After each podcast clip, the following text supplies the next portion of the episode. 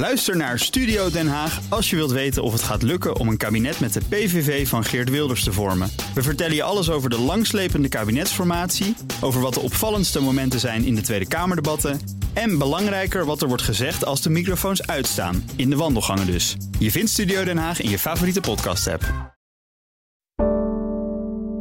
Een goedemorgen van het FD. Mijn naam is Roger Cohen en het is dinsdag 14 november.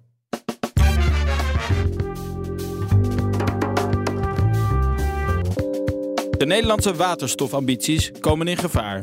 De doelen die ze nu hebben, zullen ze niet eh, binnen de gestelde termijnen gaan halen. Dat, dus het gaat zeker jaren vertraagd worden. Comeback kid David Cameron is terug in de Britse politiek. Het is gewoon een intern politiek machtsspel eigenlijk. Het oer-Hollandse Funda komt straks gedeeltelijk in Amerikaanse handen. Ja, Funda is heel winstgevend. Daarnaast uh, is het van heel groot strategisch belang. Dit is de dagkoers van het FD. Rotterdam wil de waterstofhub van Europa worden. Maar de bouw van haventerminals en ammoniakkrakers loopt vertraging op door onduidelijke Europese regels. Energieredacteur Bert van Dijk vertelt wat er aan de hand is. De groene waterstof is uh, ja, eigenlijk uh, een, uh, een, gas wat je kunt gebruiken als vervanging van aardgas. En waarbij je, als je het op een groene manier maakt, dus met behulp van wind en zon, geen CO2 vrijkomt. Dus het is de ideale manier uh, om grootschalige industriële processen te verduurzamen, onder andere. Rotterdam wil de waterstofhub van Europa worden, maar dat plan loopt nu gevaar. Ja, de, nou ja, Nederland die heeft hele grote ambities voor het importeren van groene waterstof. Um, dat sluit ook aan bij wat uh, Europa wil. Dus we willen heel veel groene waterstof in Europa en in Nederland gaan maken. Maar we, dat is niet genoeg. Dus we moeten ook groene waterstof uiteindelijk gaan importeren uit landen ver van Nederland. Um, en daarvoor heeft Nederland afgelopen jaren heel veel overeenkomsten gesloten. Dus dan moet je denken aan landen als Namibië, Australië, Chili. Uh, omdat daar vaak veel zon is of goede windomstandigheden zijn, waarmee je dus groene waterstof kan maken. Ja, dus dat is zeg maar heel belangrijk voor het klimaatbeleid in Nederland en ook voor Europa. Die zetten daar hebben enorme hoge ambities. Bijvoorbeeld uh, Europa wil geloof ik 20 miljoen ton groene waterstof gaan, gaan gebruiken in 2030, waarvan dan de helft moet worden geïmporteerd. En dan hè, even om een beeld te geven, op dit moment wordt er gewoon niks eh, geïmporteerd. Dus er moet van alles nog worden neergezet. Dus dat gaat het om terminals die die groene waterstof kunnen ontvangen. Dan gaat het om ammoniakkrakers, want die groene waterstof komt in een andere vorm uh, hier aan. Die wordt vervoerd als ammoniak, maar dan moet je het weer terugkraken. Dat is een chemisch proces. Die moeten worden gebouwd. Dus en nou ja, er zijn allerlei infrastructurele projecten die je dus uh, klaar moet hebben als je dat wilt gaan importeren. En er zijn heel veel bedrijven die dat willen doen. Die hebben ook al plannen aangekondigd, projecten, ook met, uh, uh, in Nederland, in Rotterdam, in Amsterdam, ook in Zeeland. Alleen die hebben nog geen besluit genomen om daadwerkelijk te gaan investeren, omdat ze zeggen, we zijn heel bezorgd over regelgeving vanuit de Europese Unie. Want daar zit, uh, nou ja, dat is een heel nieuwe wetgeving en daar van de dingen waar ze zich zorgen over maken, is het feit dat ze vanaf het begin zo'n project ook moeten ja, openstellen zeg maar, voor derden. Ja, want waarom is dat nou zo lastig voor ze? Nou, dat is heel lastig voor ze, omdat dit, zij zeggen dit is een hele nieuwe markt. Er is nog geen bestaande waterstofmarkt, die de technologie staat nog in de kinderschoenen. En om dan vanaf het begin zoveel risico te nemen, uh, waarbij je dus de capaciteit van zo'n, en dat gaat om projecten van vele tientallen miljoenen, het gaat in heel Nederland om miljarden investeringen.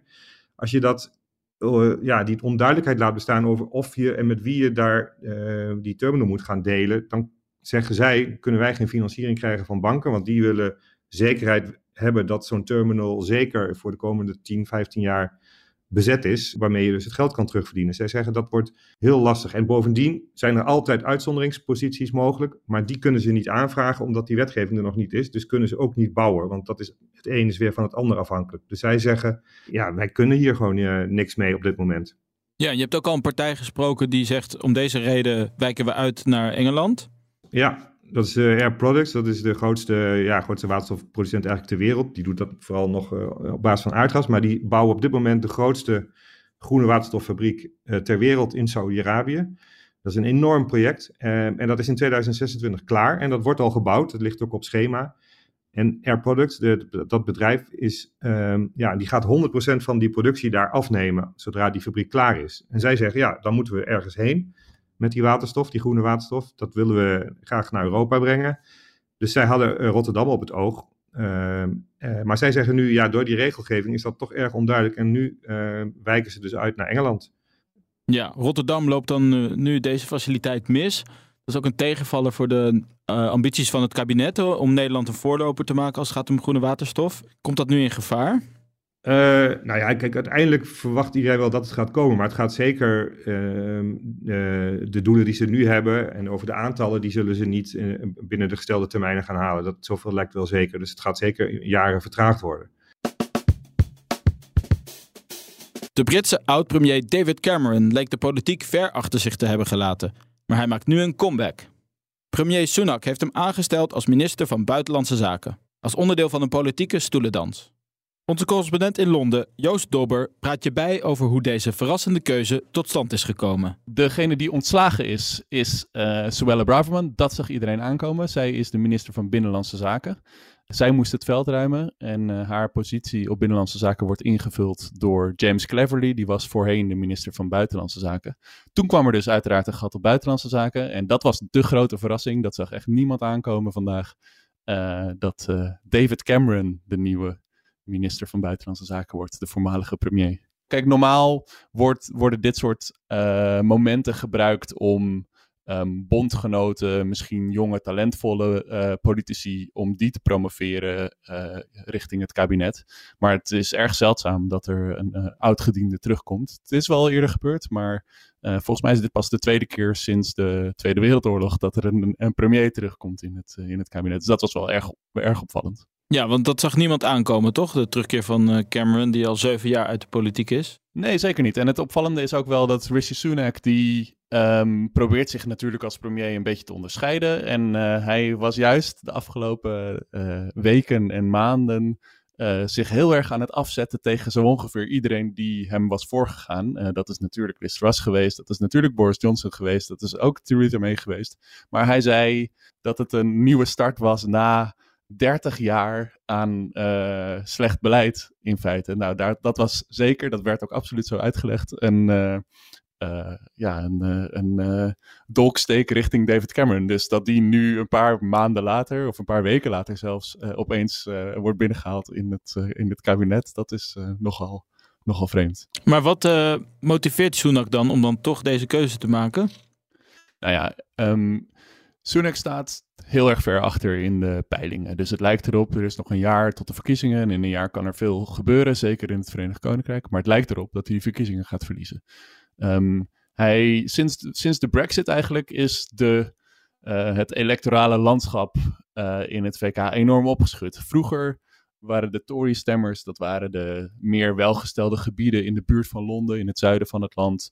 Ehm, maar door de Brexit is dat een beetje gaan schuiven. En Boris Johnson wist vooral juist heel veel eh, kiezers uit het noorden van het land te halen, uit minder welgestelde gebieden die traditioneel altijd Labour eh, stemden.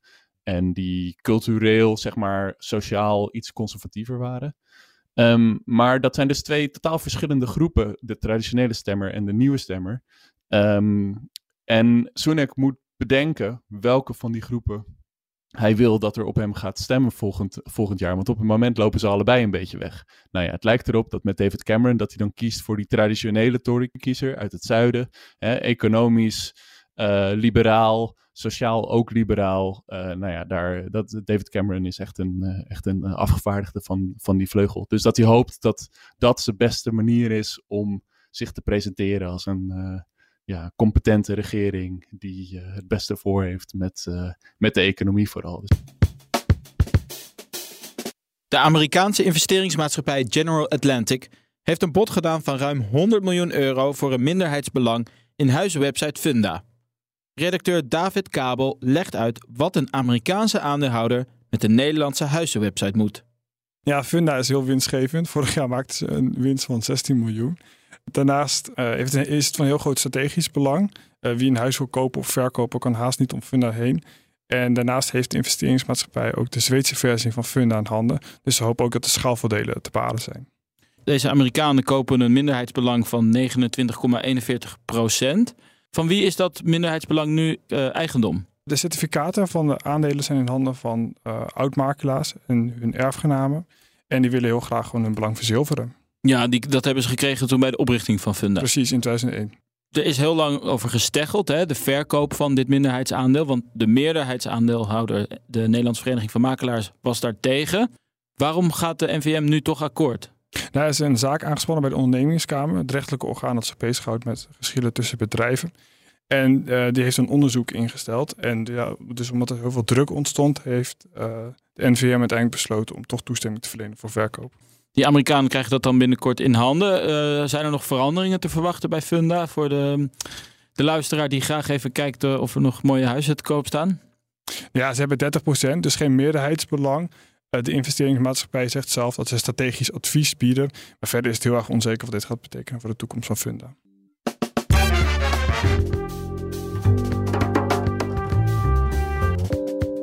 Dit was de dagkoers van het FD. Wil je deze verhalen lezen? Dat kan via de show notes. Daar vind je links waarmee je de artikelen gratis kan lezen. In onze app vind je al het laatste financieel-economische nieuws. En wij staan morgen weer voor je klaar. Voor nu, een hele fijne dag en graag tot morgen.